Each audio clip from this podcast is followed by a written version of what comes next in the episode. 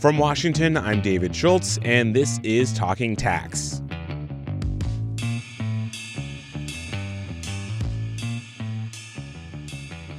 There are around 11 million people who have jobs based in New York City, and roughly a third of those people do not live in New York State. Or at least that's the way it was before the pandemic. Since then, the remote work revolution has occurred, and now many of those New Jerseyans and Connecticutians, yes, that's what they're called, never actually set foot in the Big Apple. But despite that, they're still paying New York State income tax, and that doesn't sit well with a lot of people. The reason for this is something called the convenience of the employer rule. In some states, New York being one of them, if your office is in the city but you're working remotely by choice, you're still subject to New York tax. Even though your home state may give you a credit for the income taxes you pay in another state, this type of quote unquote commuter tax is becoming less and less tolerable for the suburban states. Today, we're going to be talking about why the situation is coming to a boil with Andrew Silverman, a tax policy analyst at our in house research division, Bloomberg Intelligence. In a bit, Andrew's going to give me some reassuring tax advice on my own interstate obligations. But first, I asked him to explain to me exactly how the convenience of the employer rule really works. It really shouldn't be called the convenience of the employer rule. It should be called something like the necessity of the employer rule. What it comes down to is uh, sourcing rules. One of the basic building blocks of, of taxation. When we accrue income, uh, one or more jurisdictions lays claim to that income, and in a best case scenario, only one jurisdiction is able to tax it. Putting aside for the for the moment the convenience of the employer rule the default rule for sourcing is that employees are taxed where they earn their compensation, where they transact their business, i.e., their office. And states measure the proportion of one's salary allocated to a state based on the number of days worked in that state. So, hypothetical situation I live in New Jersey, I commute into New York City Monday through Friday. In that situation, 100% of my compensation would be taxable in New York. So, how does the convenience of the employer rule work? How does it change that basic default rule equation? Well, uh, maybe to start with, let's talk about why it was adopted in the first place. It's an anti abuse rule. People were working an hour on Saturday, an hour on Sunday, and allocating two sevenths of their salary away from the state that they were working. So the convenience of the employer rule says if I'm working from out of state, and it's for my own convenience and not out of necessity in the service of my employer. My salary will be taxable in New York, regardless of where I'm working, whether it be New York, New Jersey, Florida, Timbuktu, or the moon. I guess what's confusing me about this is that not it seems like not every state has these types of rules. And for example, I guess maybe sharing a little bit too much information about myself here. Um, I live in Maryland my office is in Virginia, but I pay taxes where I live in Maryland. I don't pay Virginia taxes. Should I be? Am I am I evading Virginia taxes? What's going on with with my situation? Well, yeah, that's a good question. There may be an agreement between your state, and I think that's probably what the situation is here. There may be an agreement between uh, the state that you work in and the state that you live in that cedes your compensation to the state that you uh, that you live in. I see. So so Virginia and Maryland uh, at some point came to an agreement, and they said, okay, you know, there are a lot of workers who live in one state and uh, commute to the other, and vice versa. So we're just going to allow people to pay taxes where they live rather than where they work because it would be too complicated to figure it out. And then, of course, you throw the District of Columbia in the mix, and it gets even more complicated.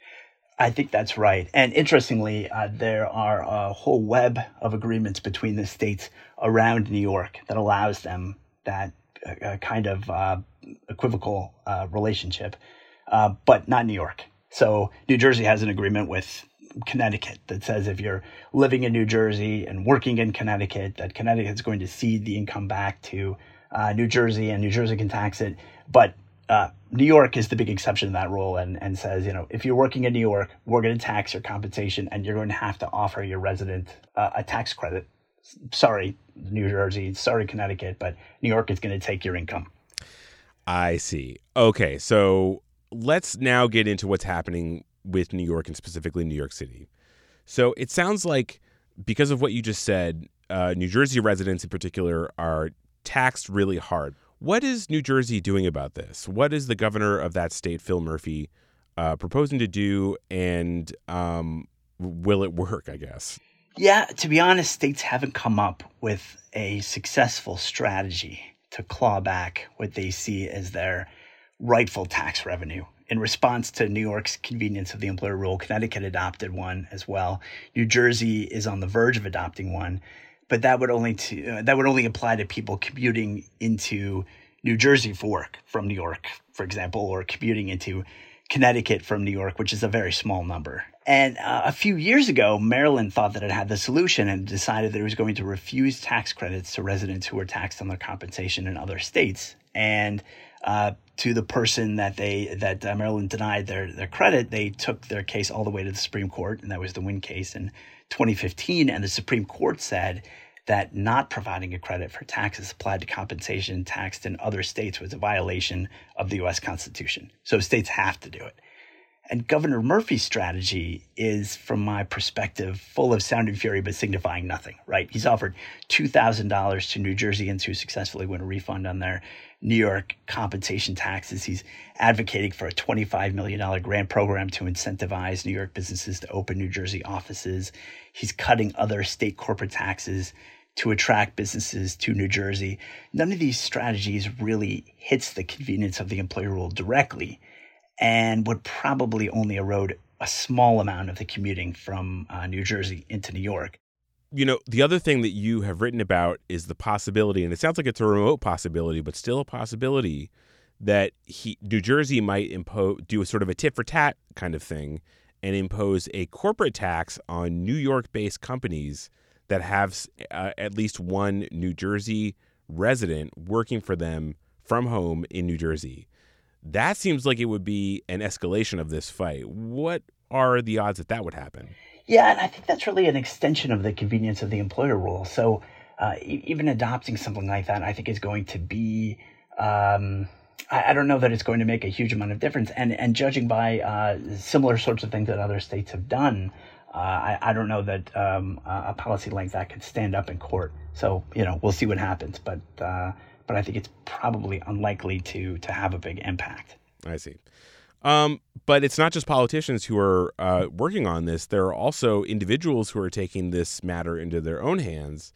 Can you tell me a little bit about the um, the case involving a professor who lives out of New York and is suing uh, the state of New York over this? Yeah, so I love this. Who's challenging New York's convenience of the employer rule? So, in my from my perspective, it's the perfect person to beat it.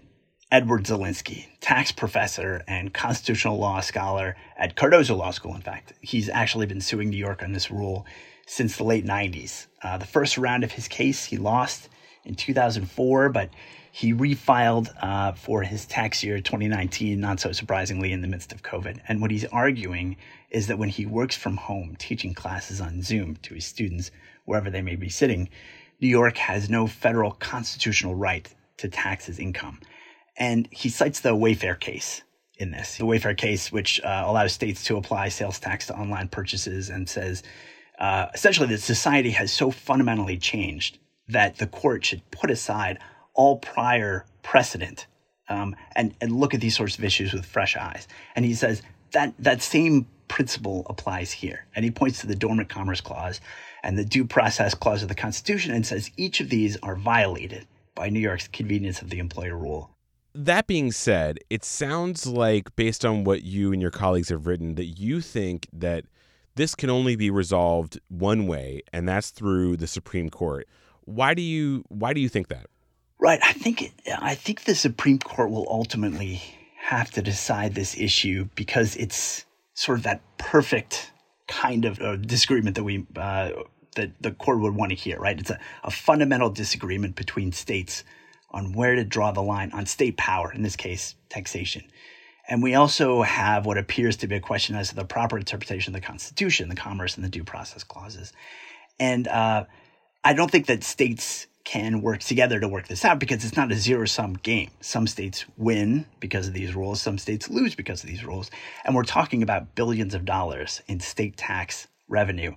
And, you know, hypothetically, Congress could step in to resolve it. But the issue's been around arguably since the country's founding, and Congress still hasn't weighed in on the debate. So I don't think we can wait for for for Congress to wade in. In the past, just the recent past, New Hampshire sued Massachusetts and tried to get the Supreme Court to decide the case because uh, during COVID, uh, New Hampshireites were no longer commuting to Massachusetts. And going back to what we were saying before, Massachusetts doesn't have a convenience of the employer rule, and yet Massachusetts still apply, applies these income taxes to non-residents, in this case, New Hampshireites. The Supreme Court refused to hear the case. The, the court said the issue was temporary because so many people are working from uh, working from home because of COVID, and that was bound to change once the pandemic ran out of steam. And the court said that New Hampshire didn't have the standing to bring the case to the court. Only a taxpayer affected by the tax could bring the case to the court.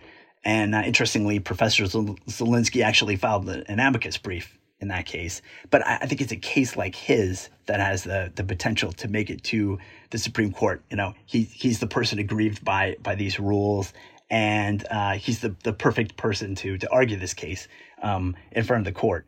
Yeah, that's that's the first thing I thought of when you just mentioned that the Supreme Court rejected that case. That the idea that it was temporary, that people were going to be working from home, it now seems kind of laughable. I mean, the whole work from home revolution has happened. Like it is, people are not. I mean, some people are going back to the office, but not in in the ways that it was before. I mean, it's it seems like this is not temporary the way the court thought it would be. Exactly. And right, the question is: Is working from home still just a convenience. If a person, and I think the answer to that question is no. If a person gets COVID, they're not permitted, I think, by all companies, at least by most companies, to come into the office. And some companies have become a lot more strict about preventing people from coming into the office if they're sick with with anything. So, from my perspective, that's a necessity on the part of the employer, not a convenience on the part of the employee. And some companies, uh, even even before COVID, had already taken away permanent desks from their employees. I used to work at, at, at PwC and, and, and Deloitte. They don't have permanent desks for their employees. Everyone just hotels into the office, right? You come in in the office and you say, okay, I'm here, and they assign you a desk. And that's the end of that. You don't, you don't have a permanent desk anymore. So if you don't have a desk at your office until you arrive in the morning, is that really your office for tax purposes? Or do you, do you even sort of have a permanent office? I think the answer to that question is no. Wow. Well, finally, let's talk about the stakes here, uh, because you also, in your research, do a great job of laying that out. If and when the court takes this up, it could have a seismic impact on municipal bonds uh, and the state budgets in general. Can you get into that a little bit about how, if this taxing regime changes, it could drastically affect bonds and fiscal policy in the states? Right. I can tell you that uh, it can make a huge impact in terms of revenue. We don't know the, the numbers for every state, but we know New York's numbers, and they're pretty massive. In, in 2020, the latest year for which we have data, New York received almost $8 billion of its income taxes from non residents and another $2 billion from part year residents.